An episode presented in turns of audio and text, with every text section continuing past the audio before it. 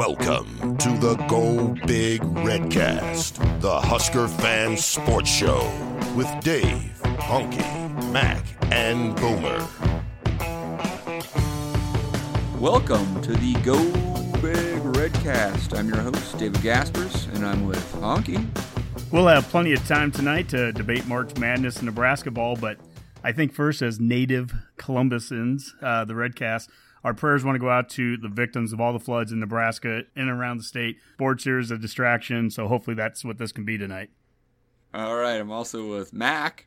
Yeah, I just echo what Honky said. It was uh, thoughts and prayers to all the people who have been affected by this. We were pretty lucky here in Lincoln, but um, Nebraska people rally. That's one of the best things we do. So whatever you can do out there, Redcasters, help out. I'm also with Boomer.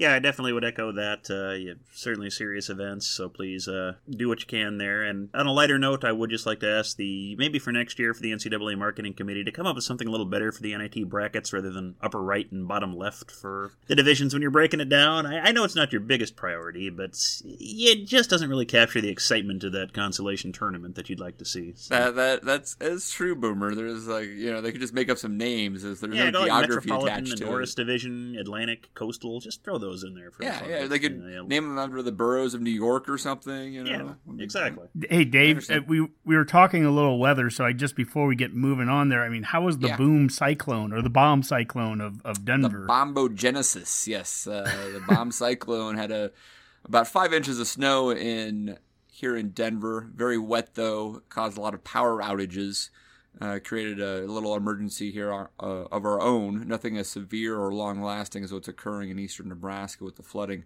but uh, for at least 24 hours, it was a bit of a bit of a mess here. Well, I'm glad you're okay there. So yes, yes, we're not an island or anything like that. I've seen the images all over the place from Columbus and and Fremont, and it's uh, rem- reminds me of the 1993 flooding that occurred while we were still uh, in Columbus and uh, it's definitely a, a, serious situation. And even uh, Boomer, you were just telling us before we came on the air, Lincoln is going to be facing water restrictions. So uh, hopefully everything works out there. In the meantime, as Honky said, sports is a distraction, and let's distract ourselves by talking some basketball, right? Uh, well, uh, it is Sunday night, Selection Sunday, and of course, we knew the Huskers were not going to get into the tournament. Well, wait a second. They did make a bit of a run, though, right? Uh, they beat Rutgers in the first round of the Big Ten tournament, to much the surprise of many, because they only had, I think, six scholarship players and maybe one or two other players eligible to play. I think they had seven total play that game. Johnny Trueblood. That's right. Johnny, the, the legend, legend of Johnny Trueblood. He got some nice national pub, really, because of his effort and uh, great last name. And then uh, comes next day, they go ahead and actually beat Maryland. And they really just locked down uh, Bruno Fernando, and I mean they did really good stuff there. And then they gave Wisconsin a great run on Friday afternoon. These are all afternoon games, so it's you know hard to tell how many people were paying attention nationally, but it did get some good good following on BTN and others. Uh, could not get past the Badgers though, and ended the season I believe 18 and 16. Is that right, Boomer? Yeah, that sounds that? correct. Yeah, and which now securely over 500. And shortly after that loss to Wisconsin, Bill Moos comes out saying not making a decision yet. Here we are on Sunday. We find out obviously they're not in the NCAA, but they are in the NIT as a four seed. NIT is a 32 team tournament, so a four seed gets a home game. Nebraska will be hosting the Bulldogs of Butler Yes, that's right. Barry Collier's Butler Bulldogs will be coming to Lincoln, or at least we think they're coming to Lincoln, unless the water situation pushes us out to, to Indianapolis. We'll see. Boomer, uh, let's start with you. First of all, just uh, what do you thought of that that uh, really fun run for a few days in the Big Ten tournament, and um, if it has any influence on on Tim Miles' future?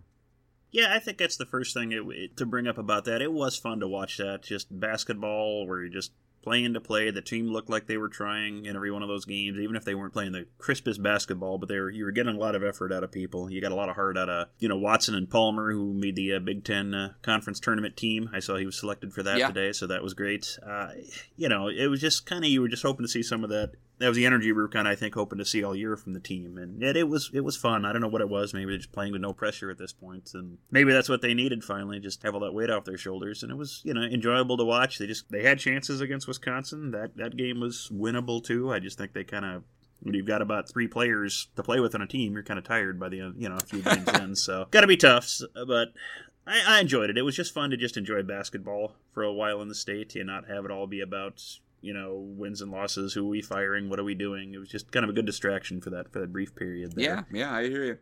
What does it mean for Miles? Well, that's the big question, I think. yeah, well, I guess we'll get to that in just just a few minutes. Honky, I know you probably didn't see too much of this because you've been trying to avoid watching basketball games, but this actually, this little mini run started at the previous Sunday where they beat Iowa, came back from 16 down. They were still down by nine, I think, with 50 seconds left, and were able to uh, push that into overtime. And uh, that was a great, great story on itself. But it, it's curious to me, and like how suddenly uh, this sh- team that is short-staffed, essentially, right, with only seven players, finally gives the effort and uh, the the one two that we've been looking for for two months almost from this team mm-hmm. to produce this this kind of feel good moment for Husker basketball under Tim Miles. Yeah, I watched overtime of the Iowa game. That's when I turned it on. So I missed that, that last minute comeback there, right? I think to the the point kind of that Boomer had there too, and what you're talking about, Dave, is that the narrative of this team changed over the course of the last week. And it was really it was a fun moment because this season became a drag. And this season wasn't much fun as we went through January and February. And this last week became fun again. I think even Coach Miles had fun, and the players looked like they were having fun. And it was a different type of effort that we were seeing. Part of that came with guys like Trueblood and, and Borchardt, some of the Nebraska kids, the walk on kind of guys, giving that kind of effort coupled with the effort that we were getting from the guys that were the stars of the team, the Palmers and the and the Watsons and Robies showing up. I mean, that combination made it a fun team to watch. We just didn't have much more than about six or seven dudes, and you're only going to go so far that way, anyways. But if this is the end, I, am glad that it ended this way for Miles, in, in terms of it was a, a positive finish. It was a fun week to watch. Yeah, I hear you. Mac, you want to add anything on uh, this last two weeks of performance? And if not, you can just talk about Husker football players, like you know something. Like. Yeah, nothing really to add. No big surprises on this end of the table.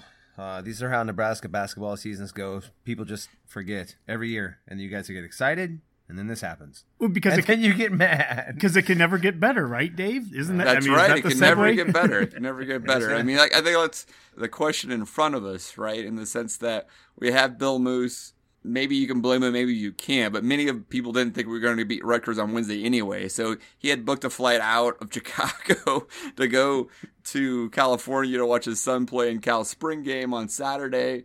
And uh, he left. Then just had a, uh, a press release, a quick little blurb on Friday after the loss to Wisconsin, saying that I'm not making any decisions until our postseason fate is determined. Blah blah blah.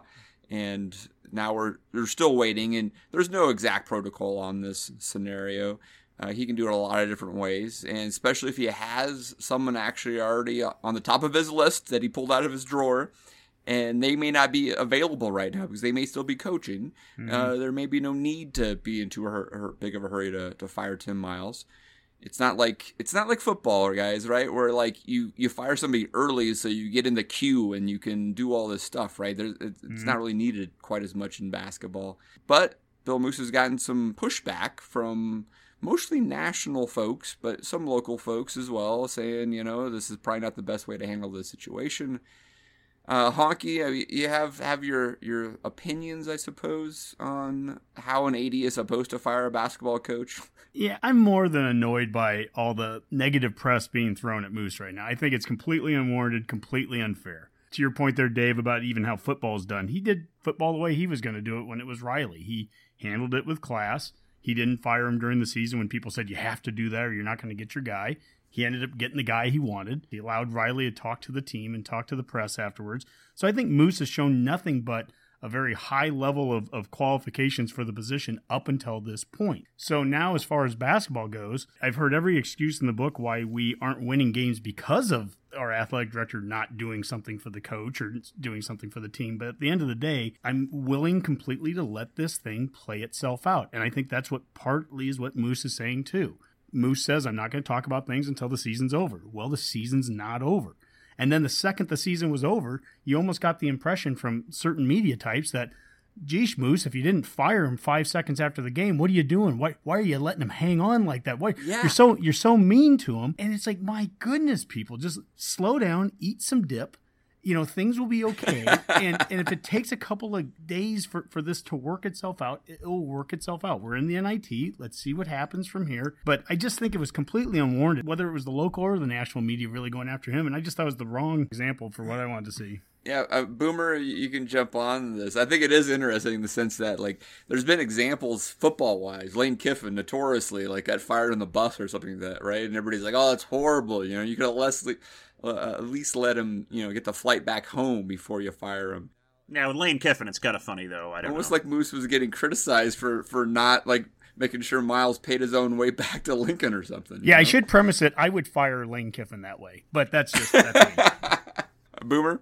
The national media does seem to be critical of how the athletic directors handle this, how Moos has kind of handled this, or the entire athletic department, however you want to put it. There's been questions, you know, how does this athletic department view basketball? How does the state view basketball? How do a lot of our fan base view basketball? You know, uh, do they get the support they want? I don't know. Do we expect a lot out of this program, or are we just convinced we're going to be the Iowa Hawkeyes for alternative of you know a basketball and a football sense? Worse and than that, really. Yeah, yeah. So I'm not sure on that. Uh, yeah, has Moos handled this situation great? Like Honky says, we do kind of have to let things play out, see what he does. We've talked about this before, you know, I know, especially behind the scenes about, you know, I think this hire is the one that is probably really going to determine, you know, Moos's real record as an athletic director here. We've talked about, you know, hiring Frost. You know, wasn't a guarantee Frost is going to come here. There was, you know, that he still had to sell the program to Frost and bring him here. But firing Riley was a very easy call. I mean, there's no question there. I mean, Riley Yeah. couldn't give a good reason to keep Riley here anymore at that point. I mean, there was no. I mean, it, it wasn't like he'd won seven games that year, snuck us into the you know New Mexico Bowl or something like that. I mean, we were just putrid that year, and we were not getting better. So that was an easy fire. Your target was an easy one to go after. I mean, Scott Frost, he's your golden boy. He's the Nebraska guy coming back, coming off an undefeated season. Of course, you're going to target him. I mean, that's just the common sense thing. You've got you know Tom Osborne, you've got you know Matt Davison in your back pocket to help you make that hire. You know, bring him here. You know, that's the easy thing, quote unquote easy. I mean, again, it's Right. not a guarantee he's gonna, you know, Frost was gonna come. I mean, he still has to seal that deal. Those steps were pretty simple. See, this is where I take exception to what Boomer's talking about there. He didn't just have Davison and Tom Osborne in his back pocket. He didn't know who the hell Davison was when he got here. He created that conversation. This is where you got to give the guy some credit because I can name previous athletic directors that wouldn't have gone out of their way to make that contact. And if he had not brought in the quote unquote easy coach to bring in here, it would have been absolutely disastrous.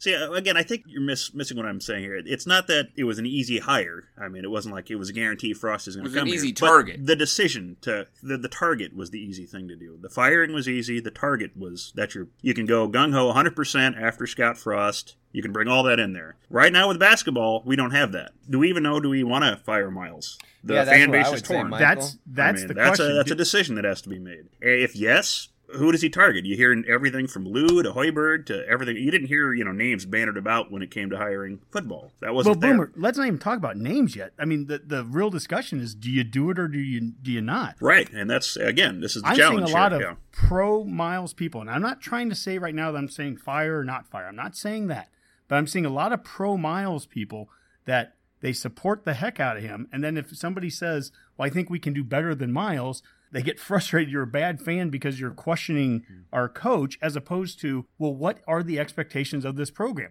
Can we be better than what we are right now?" If there was another coach out there, whoever it is that can do that, is it acceptable right now to say, "Hey, I think someone else can do better than what we what we're doing"? I've had people say that we're a developing program right now. And in my mind, I'm like, we're seven years into right now. I wouldn't call this developing. This was the top team that we've had in decades coming into the season, and it's a 13 seed out of 14 team in the conference. in the conference. Is it okay to sit there and say, I think we can be better than that? And if Miles does come back, we've got to be better than that, right? I mean, and, and I don't think it's a thing of do you keep Miles or do you not? He needs a long term extension if he's going to stay. That's the decision. It's do you move on with another coach or do you commit to Miles for a good four to five seasons? Because that's where we're at right now. Yeah, Mac, uh, from a fan perspective, where you don't have the passion that Honky has on this, and, and and you don't have a lot of expectations. Let's put it flatly, right? I mean, what's your take on? Husker basketball has always been an enigma to me, quite frankly. I don't understand why we don't seem to do much better. I heard all the good things about Miles when he was hired. I heard all the bad things about the last guy that we fired, and it all kind of shakes out to be about the same. However, I will say that in Miles's time, I have been more interested and more excited watching this brand of basketball than I have in a long time. I'd say with a few extenuating circumstances, he's done pretty well here. I don't know that James Palmer was that great of a player at Miami. Maybe we should give him some credit for what he did with them. I don't know that Watson's that great of a player, to be honest with you. I don't think any of these guys have a ton of pro potential. I really don't. The, the best guy we had got hurt. Copeland was probably the most complete player we had, and he got hurt. So I'm not I'm not going to totally buy that he hasn't developed some of these guys. I think there have been some circumstances that have hurt this team this year when they were playing well, they were playing really well. But you're just not going to convince me that there's a guy out there right now that is a surefire hire to improve this situation. And if that's not the case, then if I was Moos, kind of like what Boomer said, I w- I'm not going to hang my hat on this next hire. I, I think it's a safer thing to do to ride Miles out, give him the contract extension, and see if he can make some hay. Because he's good right now with the Frost hire. Miles, there's enough people that want to keep him that he could he could ride this out, especially if Miles turns it around in a couple years. Mac, do you think that PBA still fills up even next year? If, if Miles comes back, they're still having fifteen thousand people show up. Yeah, I do, especially if they're even kind of competitive. I for sure do. I, I don't I don't see that going away. That people keep talking about that, like Nebraska fans are that fickle. They're not. B- football's been a far bigger disappointment at four wins, and we're still selling that. Well, place ba- out. basket basketball has been fickle prior to being at PBA. I mean, obviously they weren't Yeah, selling it out true. at all. well, near- but it's a better experience. It experience. was called the It- Lincoln Library for a reason. It's a better experience. There's a, there's a reason Boomer and I went around Lincoln trying to sell, build the arena back in 2010 and get the votes out, right? You're welcome, Lincoln. One thing that's without question, no matter where people fall in, if you're in the pro miles or anti miles camp here or whatever, he is a wildly popular coach. He's a popular coach with national media. I think for the most part, I think he's a popular coach with local media. Uh, you know, Jack Mitchell, radio guy. If you didn't get a chance to follow him on Twitter, he had a great experience taking his son down to Chicago. They went to the games. I'm glad that he got to watch a couple of wins. It sounds like they really had a, a great father son kind of moment. And he's a huge fan on top of being a radio guy. But he talks about how just great Miles is as a person. And so there's that human element to it. I'm trying to take the human element out of this for a second what are the expectations of Nebraska basketball? What we asked the question the other day on Twitter. We go, "What is the ceiling?" It's funny because some people are like, "Yeah, it's just, well, this is this is what we are. We're not going to be any better than this. What are you talking about?" And some people are like, "Well, hey, we can win a national championship. Why couldn't we?" Dave, you asked some questions. I guess you said out in Denver, you talked to Purdue people and Kansas people. I mean, what what are the expectations that anybody else has of what this program could be? Yeah, I, I, I asked a few of those questions because I have read some of these national articles uh, saying, I think it was Dan Wolken maybe from uh, Yahoo Sports and someone from The Athletic, and they're like, hey, Nebraska needs to know their place. This is about as good as they should ever be. They're never going to be a power, quote unquote, and and uh, Tim Miles is doing just fine. What what the heck are they complaining about? And uh, it's interesting. I was I was talking to a Purdue fan. Uh, it was the first day of the Big Ten tournament. We were watching the Nebraska Rutgers game, and I'm like, you know, what do you think about Nebraska, um, et cetera, et cetera? And he's like, uh, yeah, you guys are competitive. I mean, that's that's about what I expect from you guys. You know, I mean, why would you want to fire all fire Tim Miles? You know, and I'm like, well. You know, we, we pay him just probably a few hundred thousand less than Matt Painter, and he's you know delivered you a conference championship and probably a three or four seed or whatever in the in the tournament. And our guy's been there for seven years and and has delivered one NCAA tournament during that period. And he had his most talented team, to Honky's point here just a few minutes ago, and we finished 13th in the conference. You know, I, expected a little bit more than that. And he's like, oh, I guess so. You know, I mean, he just didn't really, really think why would Nebraska fans care to be better than what they are today. And then yesterday, I was talking to a buddy of mine who's a KU guy, huge basketball fan, and he took the, the opposite approach. He's like, yeah, you guys could be way better than what you are. I mean, it's ridiculous that you're not actually performing at a higher level. And, you know, he has that perception that he, he knows that, I mean, from a peer group wise, we're not much different than K State or an Iowa State. And he's like, you could at least be that, right? And uh, I think that's where the, the, uh, split between the kind of local and national expectations of Nebraska basketball seem to kind of fall apart there a little bit in the sense of like there's just some geography there. Sure, I mean I, I don't think Nebraska fans think they're going to be in the Final Four every other year like Michigan State or something like that, but can we not make the tournament more often than once in 20 years? Can we actually win a game in the tournament? Why not? How different would the perception of Miles be right now if his season last year would have ended in an NCAA tournament bid, which, as we're learning right now, the the uh, NET standings and rankings and all that. Like Boomer, you asked it on Twitter earlier today. Like, what do these NET rankings even mean? Right? You have a team this year like Ohio State that goes eight and twelve in conference. They make it to the tournament, and then you have us last year at thirteen and five or whatever we went, and we don't make it. I know it gets into numbers and metrics and all that stuff, but the point is, you can at least make the argument we we should have made it last year. We could have made it if we would have. Now all of a sudden, Miles would have taken two Nebraska ball teams to the NCAA tournament. We wouldn't be having this conversation, Honky. Oh yeah, He, he would would have got totally he would have got a different, three yeah. year extension last year. Now, what's so funny is that Miles, I I hear it all the time. Miles is so popular with the Seth Davises and all these national guys. Oh my God, he's so popular. I wish he was more popular with the committee. I really wish he was because I mean, I, you could even make the argument with some of the teams that we're getting in today, the Arizona States and the the St. John's. You could make the argument from an NET standpoint that we could have gotten in, even with our our record this year. Yeah, I mean St. John's got in with a 73 NIT or NET. It's a, two completely different years. It's just crazy because the Big 10 historically bad year last year with only what four teams making it. Mm-hmm. Just a historically bad year for the Big 10. And here a, a historically good year, maybe not great. They've had slightly better years, but a very very good year for the Big 10. And then that net and even RPI looks great because of it, right? And it, it's the difference between being 13 and 5 and not getting in and, and 8 and 12 and, and getting in and it, it's crazy right but it is what it is I'll throw out a, an example. We talked about K State and Iowa State. Their names are brought up briefly as being kind of a Yes. peer institution to us, right?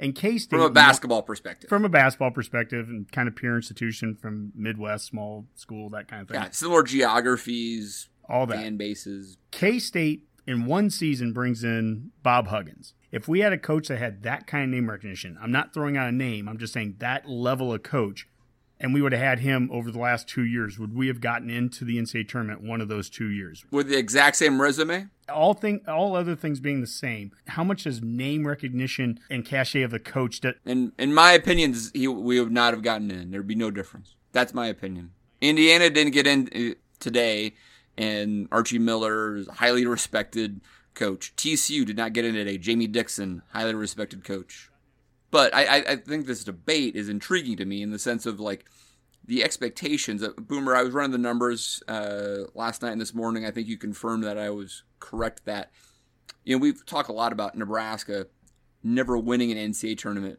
game, and because of Northwestern winning two years ago, we're the only Power Six school that's the Power Five plus Big East to never win an NCAA tournament game, which is bad enough of a of a thing to have on the resume. But I was looking more recent history, and since 1998, we have had 20, 20 seasons. We've made the tournament once, and we lost, obviously. And there's 75 total Power Six schools out there. 71 of them not only have made the tournament, but won a game in the tournament in the last 20 years. Yes. Oh, that's crazy, right? Yeah, isn't that incredible? The three that haven't are, I mean, they're dredges of college sports in a lot of ways. I mean, yeah, it's what Rutgers, Oregon State, and TCU. Yeah, who's never been a basketball power by any stretch of the imagination. It, it that's just amazing. That I mean, we're talking. Like They've all Penn won a game. Yeah, like Penn State has won a game. I mean, for God's sakes. I mean, they're historically as bad at basketball as we are, but they managed to make a tournament and win a game. And I think that's again where we're just selling ourselves short. And that's I think one of my you know biggest problems with Miles, you know, is yeah we've made the tournament a time and we should have made it last year, but then when we do have those seasons where everyone's expecting us to do something when it should be easy for us to get in like say this year or 2014 things just go catastrophically off the rails and i don't know why Yeah. I mean, we started. Uh, didn't we start 2014 ranked even, or weren't we like Yes. Oh, yeah. like 23rd? That's I mean. Yep. lost to Rhode Island right away? yeah. I mean, that's that's a season where you know, like you're talking Honky. All you got to do is just be okay, and you know, you start the season ranked and you finish okay, and your name will get you in at that point because you, know, you started ranked, so of course they have to be good.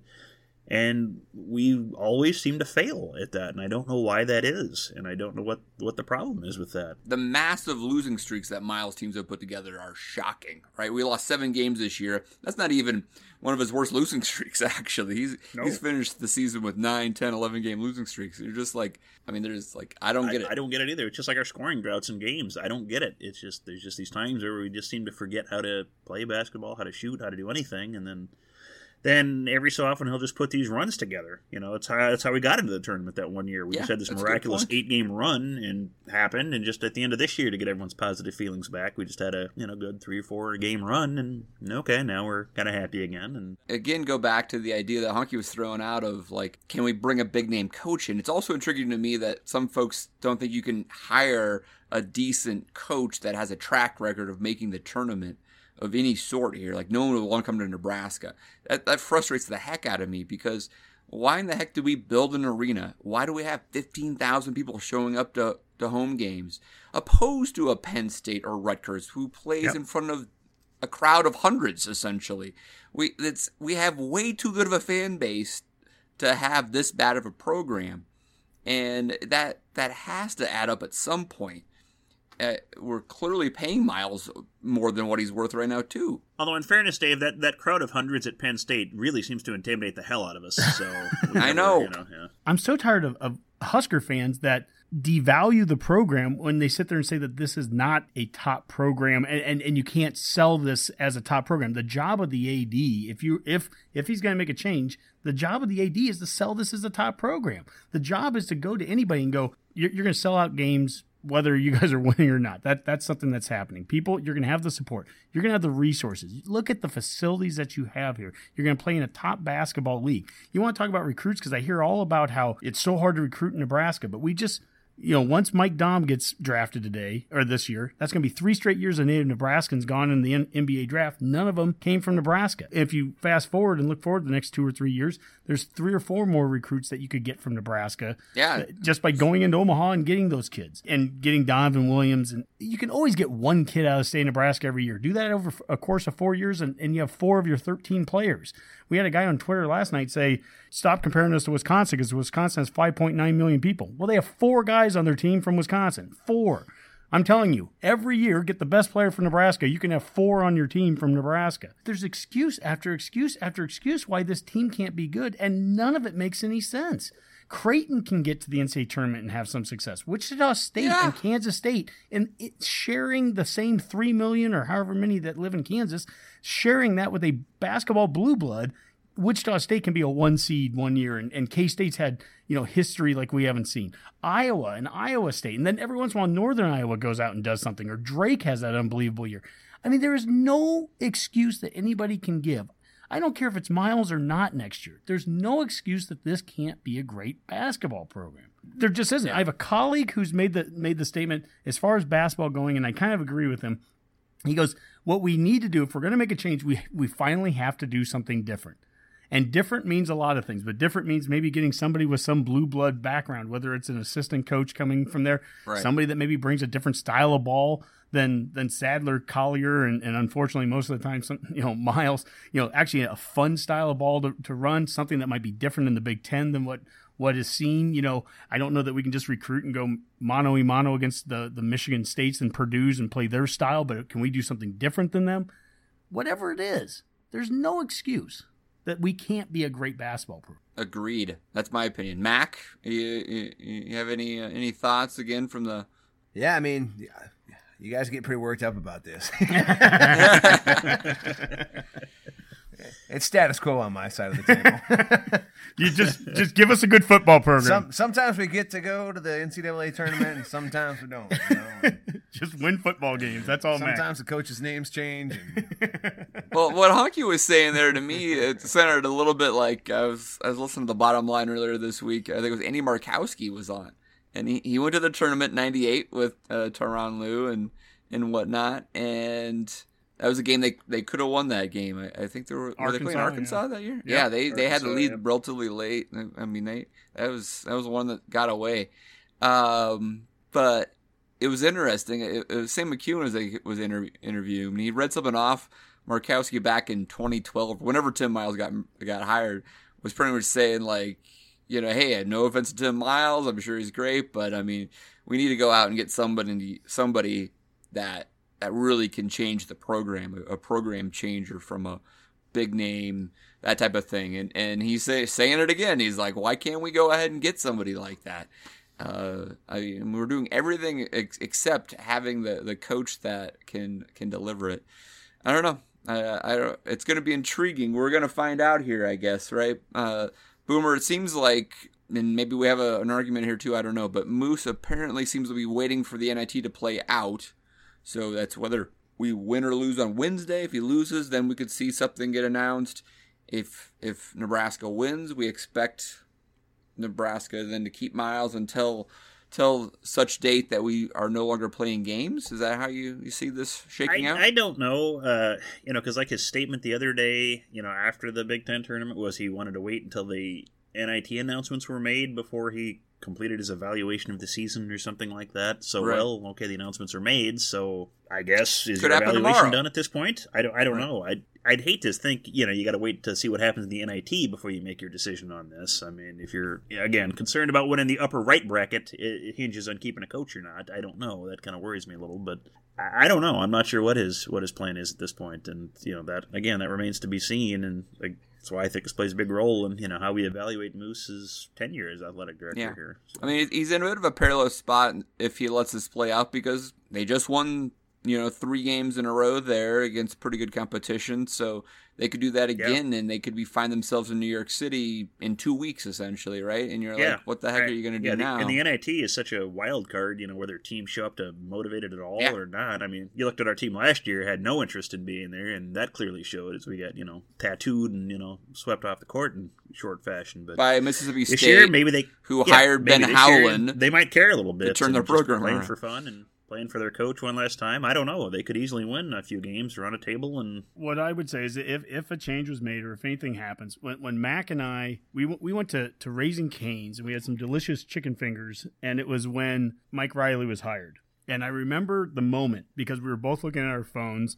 and it was like Mike Riley hired as head coach, and we're like, what? And we look around the rest of the room, and everybody apparently was getting the exact same message at the exact same time, and you saw confused looks on all these chicken finger eating people's faces that's the thing that can't happen right now if a change ma- you know happens. If, if we let go of miles if that's what Moos decides that that almost boomer to your point about like the riley thing the easy thing could be making the decision to let somebody go. The hard thing is okay now you need to bring in the right person right? That next person it can't be a name that people end up looking at their phones and going what? It needs to be somebody that's like oh, okay i get it. I wow i totally get it. the second i see that person i understand why you made that change That- It's intriguing in the sense, uh, you know, I mean, we've been texting on this for quite a while. Mac, you were bringing up the point is like, if Moos doesn't have like that guy, that's like a duh, of course you're going to hire that guy moment. He might be better off keeping Miles because if he doesn't have the right right fit right now, even if you have to go ahead and give him an extension and then fire him next year because that's how long it took you to find the right guy, you're in a spot where like you can't hire the South Dakota State guy, and you- you're in a revolt like we're looking at Tennessee with football, right? I mean, it's that's bad news in my opinion. You just pissed off the people that that wanted to keep Miles because you fired him, and you just pissed off the people that you that wanted Miles fired but wanted a bigger name profile coach, right? Uh, you're in a bad spot there. So Yeah, that's, I I that's why I tend to agree with Boomer on this, is because it's exactly right. There is no clear cut right thing to do here. I mean, Tim's won just enough games to make it inconvenient. Any kind of run in the NIT is going to be a even more problematic in terms of making a move. So yeah, I mean, there's there's not an aha coach out there. There's, eh, to my knowledge, well, there and- could be. We Well, just don't know Miles has yet. got just enough supporters. This is not what Riley was. Riley was, let's get him out of here. Riley was smothering the program with a pillow. You know, Miles isn't doing that. I would disagree that there aren't some aha coaches, or, or I, I think there There- are some out there that if if they Yes. became the Nebraska head coach, I think people would be like, "Oh, okay, cool," and they'd be very pleased with that. But that's not to say that. that yeah, but not not not one guy that like I would say that was hundred percent. Like Scott Frost was hundred percent. Everybody wanted him. I don't. Well- I don't know that there's a coach out Okay, there because yeah, I don't I care understand, but I think get, to- to Honky's people are- some point- people are going to be mad you fired Fr- Riley. Fro- Frost is a, Yeah, if we had a, if like the closest comparison, I suppose, to Frost would be like, you know, we don't want, we're not expecting too much of Tyronn Lue. You got an ex-Husker, you know, player, coach. Right. I mean, Yeah. would the fan base be hundred percent behind that that hire? I don't know. They might be. Let's they not might rewrite it doesn't even seem There's like an idea that could Yeah. happen. Yes, I agree, Let- Tyronn Lue, but I mean, I've heard nothing that he. let's not coach. rewrite history. Frost wasn't 100%. There were fans that were not 100% behind Frost, and there were fans that still wanted Riley because he he was he was going to bring Buki. So I mean, eh, but but the point is, the point is, you're right. There's no 100% guy, but just like with any any move, a lot of times I've said this since since Solich got fired. It, it's easy to fire somebody. That's not the hard part. The hard part starts the second that you do. So yeah, there better be a plan in place if a change is made. No doubt about that. But I do think that yes, there are lots of coaches actually out there. I Dave, you, you understand the basketball landscape a lot better than I do. But I would argue there are lots of coaches out there that if they would choose to come to Nebraska, people would be pleased with. Now, I have no idea if they are interested. That's that's part of the Yeah. job of understand before you make a firing is no doubt you're probably going out there and you're gauging some of the interest and and if you're not getting the interest, that probably changes your thoughts on whether to make a move or not. Maybe the NIT helps for the coaching search. I know Honky doesn't want to name names because he thinks that's inappropriate, I guess, but it's really good podcast fodder. So, um, if we could really quickly, and we're not not suggesting anything here, right? Maybe Miles come, you know, sticks around. But if if a move was to happen, uh, what names would fall under the no duh? Yeah, that's a great hire. So we already mentioned Lue. The dream at this point it feels like there's no real real uh, connection. Doesn't seem like Fred Hoiberg probably would be in that category. I feel like. Honky, you mentioned Mark Turgeon just because his he has a connection here in the geography. He was a KU guy. He has His uh, dad lives in town. He, he he was at Oregon when Moos was at Oregon. Yeah, Correct. Yeah, he was actually an assistant coach at Oregon when Moos was there, so there might be an actual um, relationship there. Uh, other no does that you have in your head, Boomer? I always thought Musselman at Nevada Yes. would be a great pick if you can get him out of there. I Um, think that's a great hire. you know, he he he would move the needle. I would think he's shown a lot of success there. We have to be able to pay more than Nevada does, so it's you know not out of the realm of possibility to go after somebody like Yep. that. Now whether we could land him or not, I don't know, but yeah, he would be one I definitely would want to look at. and I think would people would be excited Greg, about. Gregg Marshall's another one. I hear he's a little eccentric, but whatever. yeah. I mean, does Craig Smith is he a realistic possibility? Oh, got Utah State. He's an easily realistic this year. possibility. I don't know if he's a no duh. I think that would be slightly that he that in the category of like, huh, that's interesting because he's a Tim Miles guy. You just hired Right, and that would be, one of Tim Miles' assistant coaches. to, to say the least. I'd Yeah. question question the no duh on that one, but it, he could be a possibility.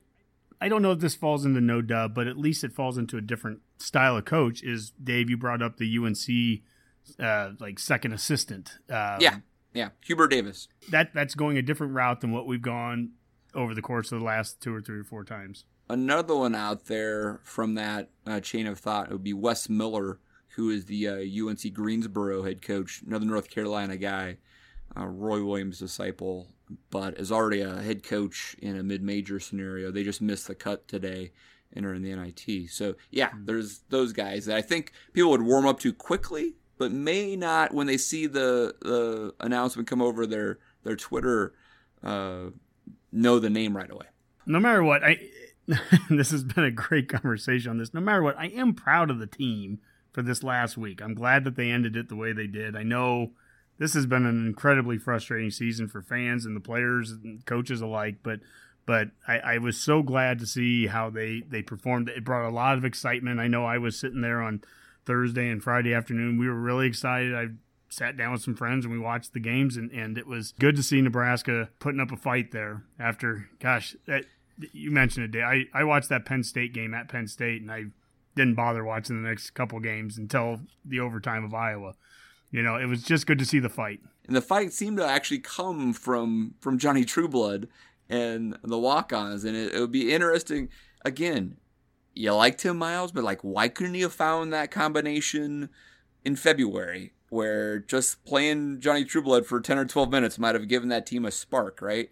It's also interesting to, to see how well Watson and Palmer played in these last few games, where they got pretty much the green light to score whenever they could because there wasn't a, a need to to oh let's let's spread the ball around right it's like no James go ahead and score right I, I I understand the Tim Miles uh, believers, but I'm frustrated on that he couldn't find these combinations in February or January when they needed to do. Because if Boomer, you mentioned this before the the the cast started, we're two or three games away from being in the tournament right now. If we had two or three more net wins, if we somehow beat Maryland earlier in the year, had beaten Minnesota, didn't lose to Penn State, which would have been a net one win, quad one win, uh, three more wins uh, probably gets you into this tournament. That's ridiculous. The opportunities were there, and Tim Miles couldn't get that out of his team when he needed to.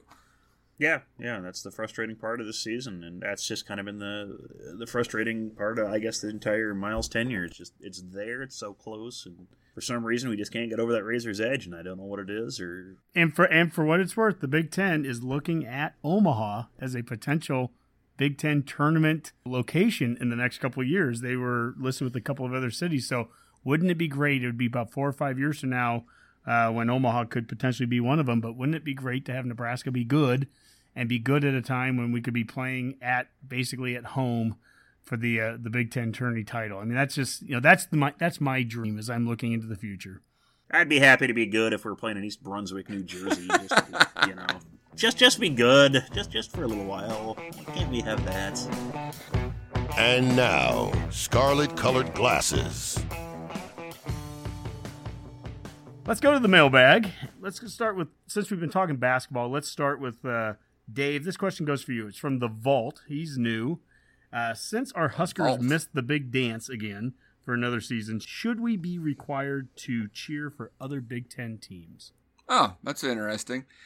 I would say no. not if you not if you really feel compelled to do so.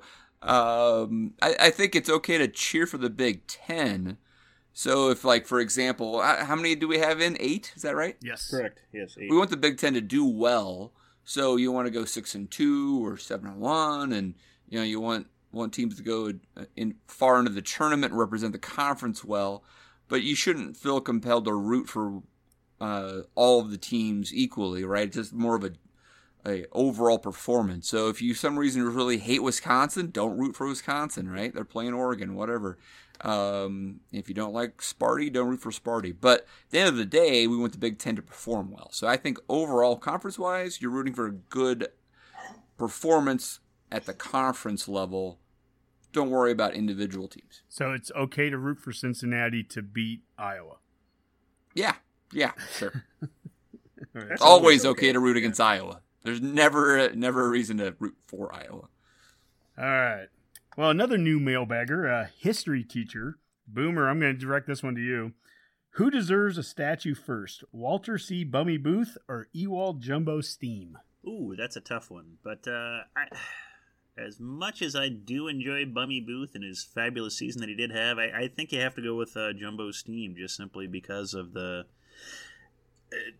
one, he's our winningest coach ever, just percentage wise. I mean, he's higher win percentage than both, uh, you know, Bob Devaney or uh, Tom Osborne, and he's also probably our top basketball coach. And that's been one of my uh, bugbears is that uh, when we've ever since we fired him, or well, actually didn't so much fire him as didn't pay him the money he was asking for, and he left. We've never been good at basketball really since. So I think we've been cursed ever since we let Bummy, Bo- or excuse me, let uh, Ewald Stiehm go to Indiana, yeah, where he also coached yeah. basketball, and Indiana's been successful since. So it's clearly you know we've been cursed ever since. So yeah, we need to raise that statue to him, get that awareness up. Now there's no reason we can't build one to Bummy as well. I mean those teams are outstanding as well, and really kind of built a reputation for Nebraska, you know, as being a power west of the Mississippi, which you know there weren't a whole lot of back in the day, and you know it was important Boomer for, for, our our less informed Redcast listeners that don't know Husker history as well as you. Can you give me the uh, uh, the era there? Who who was first? Was it Bummy Booth or, or Jumbo? yeah, Bummy Booth was first. Yeah, he was the coach. Uh, gosh, the exact years: 1902, 1903 ish, around there. He had a, a few seasons Yep. there. Was a f- outstanding coach, and uh, the and the game was granted a little different, but uh, one of the teams it was unbeaten, untied, unscored upon. I mean, you went through the entire entire season without allowing a single point. I mean, that's pretty impressive. It was actually one of the, the peak teams that year, and if we were a school like Michigan or someone in the SEC, we'd claim a national title out of it because why not? I mean, you might as well. At uh, Ewald's team, he was uh, in the teens, um, 19. Actually, Boomer, I, kn- I know the answer to this. I think it was 1911 to 15 because have you guys been um, paying attention to the athletic? They've been doing it, Yes, the, the 150 Yeah. years of college football, and they've been doing it by decade. And the last decade that they just posted an article about was the, the 1900s. So Nebraska, for the first time, got a couple of mentions. We didn't have a great team or a great season necessarily in it, but we got mentioned a couple times. But it's the next one that they're going to have, the 1910s. That's the one I'm, I'm curious, Boomer. I really want you to watch because Yeah. that's, I mean, there's going to be Ewald Jumbo Stiehm all over that one, you'd think. Yeah, I mean, for example, his, his uh, career was 35 2 and 3. He was 14 0 and 1 in conference. I mean, he won the Missouri Valley Conference every year. He was our football head coach. I mean, hard to go wrong with that. In basketball, we won it every year except for the last year where we finished second. I mean, that's some good Yeah. coaching right there. It's something we should celebrate more, and by God, get the statue up there. Get the statue. I guess that segues us a little bit into football, and I can't believe it. We're probably 50 or so minutes in the show, and we haven't talked football yet. And uh, Peyton Blakely, he gives us a, a, the final question from the mailbag, and this one's going to go to Mac. He goes, I know this is asked a lot, but do you believe Jalen Bradley will have a breakthrough spring? A breakthrough spring from Jalen Bradley. Wouldn't that be a wonderful story? I think we could all get behind him having a good offseason. You know, he changed his body back. He's a little leaner now. He's uh, cleaned up some off field issues, so he's giving himself a real go. And not to mention, the room is wide open for this. Yep. Uh, so there's nothing stopping him, like literally nothing. There's there's reps to be had. There's uh, he's in the best shape of his life according to you know the reports we've heard.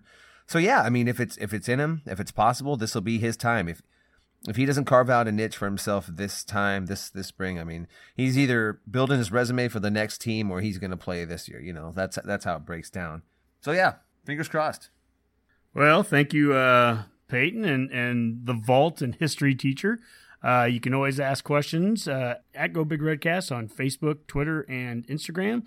And you can email us at gobigredcast at gmail.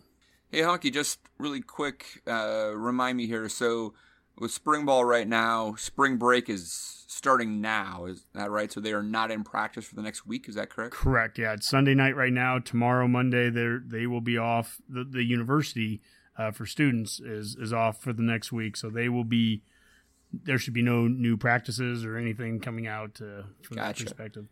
And then they'll resume next Monday or so. Yeah, I think it's the following Monday. I think that's the first day back. And so this is again, it's a great test. We've been Mac during all of our basketball talk. He's been looking at some videos of, of practices and seeing how players are, you know are looking right now and some of the photos and everything.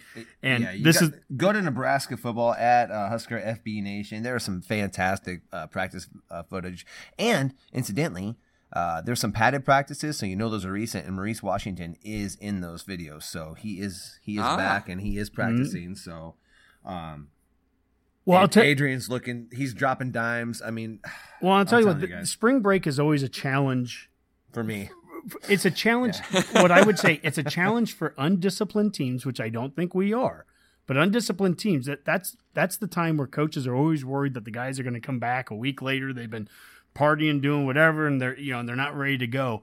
And we're looking at these guys, Mac. We've been looking at these photos here for the last hour, and Will Honas and JJ Domann, and oh my, Oh, yeah. or JoJo Domann. I mean, my goodness, these the offensive guys. line, Farniok and, Far- and Jaimes look. Bo Wilson looks great. these guys look serious about what they're doing and, and i can't imagine my point is i can't imagine these guys not taking the next week serious even without practice That's a great question, Honk, uh, uh, Mac. Have you heard anything about uh, the coaching staff? Are they encouraging the, the kids to get away for a week and just take a break from football, or like, hey, they're like stay in town and, and keep working out? Or I mean, is there any? You know, Frost's message, message? has always kind of been with the team is to, you know, football's important, but there's other things in life that are important too. So I'm sure he he stressed somewhat getting away, but at the same time, this team seems unusually.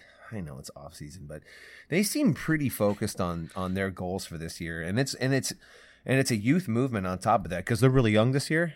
Uh, really but, but they but they seem very mature and focused. So I don't think that that message needed to be like maybe in a couple years past would have been as an important one for a mm-hmm. head coach to to to really sell his team. I don't think that's the case with this year's team. They'll probably get away and and, and have some fun, but these guys are workers. They're yeah. grinding. Hey, you know we we talked with a, a, buddy of mine, a friend of mine who uh, his son's on the team as a walk on, and this was back in December. We were talking with him, and we had just asked kind of the question about, hey, how's uh how's he, how's your son doing lifting wise? You know, did they have to do much with the not having a bowl game? And he's like, yeah, they lifted every day except for, or he lifted every day except for twice during December.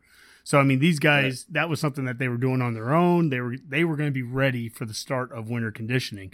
So I think it's a, you know, it, again, I brought it up about the whole spring break thing that I think some coaching staffs may have to worry about it. I don't think this staff needs to. These kids, they understand that how difficult it is if you don't take care of yourself, if you don't do the right things, it, it's going to show up. It will show up next Monday or it'll show up at that next practice.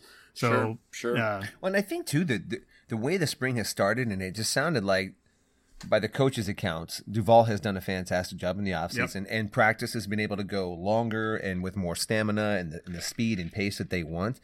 So when players see those kind of things result from hard work, I feel like they're less likely to let that stuff slip away from them by kind of some stupid behavior. So that you know, people will believe what you tell them if they're seeing results, and I feel like that's what's happening this year. So. Mm-hmm. Um, good stuff going in. I, I have a question All here. Right maybe add this to the mailbag a little bit here. It was something I saw it on on Twitter. Somebody mentioned like I can't remember where I saw it, but they they just said like how much better off are we right now because Gebbia left when he did.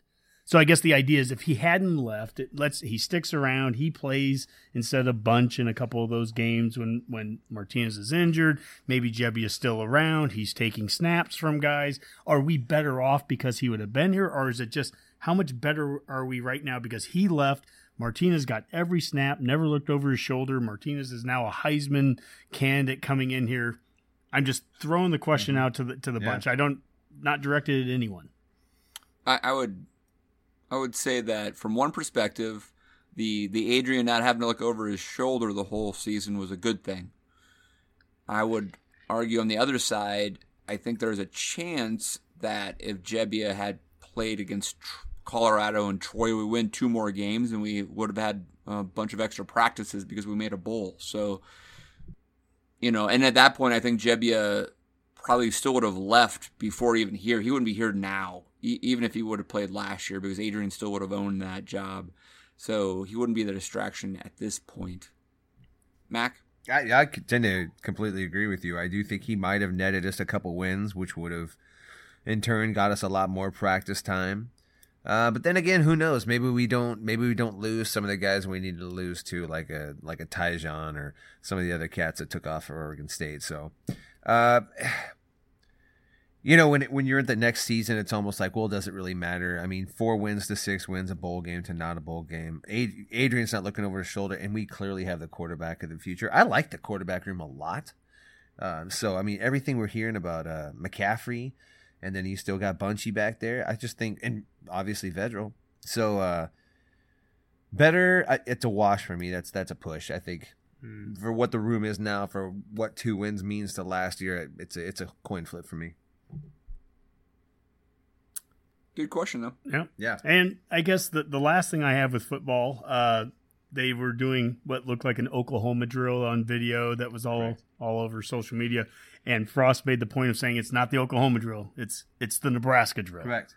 And if we're going to be renaming things, and I think it, yeah. is this Toby? Yeah, this, is it this is a shout out to Tony Hayek, and, Tony. I, and I totally agree with him. And I feel like the, as the red cast gets results, uh, we all know what the duck, duck R position is, and and you know where it gets its roots and everything like that. But Tony suggested we switch it to the Husk R position, and yes. I really like yes. that idea. I don't know why I haven't heard that more, but I'm like, so from now on, you know, uh, Wan'Dale Robinson's the Huskar, and and so's you know uh, Miles Jones. I can't think of the name. Yeah, Miles yeah, Jones. Miles Jones. Yeah, that's right. Yeah, that's so right. Huskar, Huskar. We'll tweet it out. We're going to be a Huskar lifestyle. We'll maybe get hashtags, or we'll that's put it right. right next to the I like Ewald Jimble Steen You know, that, that's going to be Redcast gets results. If we do anything this offseason, folks, let's get that. Let's see if we can get Coach Frost to say that. Yeah, sm- small things. If, we, if, Coach Frost can say Huskar, if we can get a Ewald Jumbo Stiehm statue. Small statue, things, folks. Small things. and induct the Baron, induct Yeah, the Baron baby into the uh, to the Hall Hey, of Fame. Michael, here's a question for you. Better chance of getting the statue erected in front of Memorial Stadium or in front of the PBA? Ooh, Ooh, good Ooh, question. that's a Good tough question. call. Yeah. We kind of need somebody in front of PBA. Yeah, we kind of do actually, but uh, positioning wise, I, I I think he'd kind of want it uh, just kind of where the old uh, Nebraska field was, where they used to play. I think there's room over there. You could slide a statue Yeah, in over there. could pretty be nicely. interesting. So yeah, it doesn't have to Okay. necessarily be in front of either of them. You can just have it over Sure, there and be its sure. own little shrine. I think. So.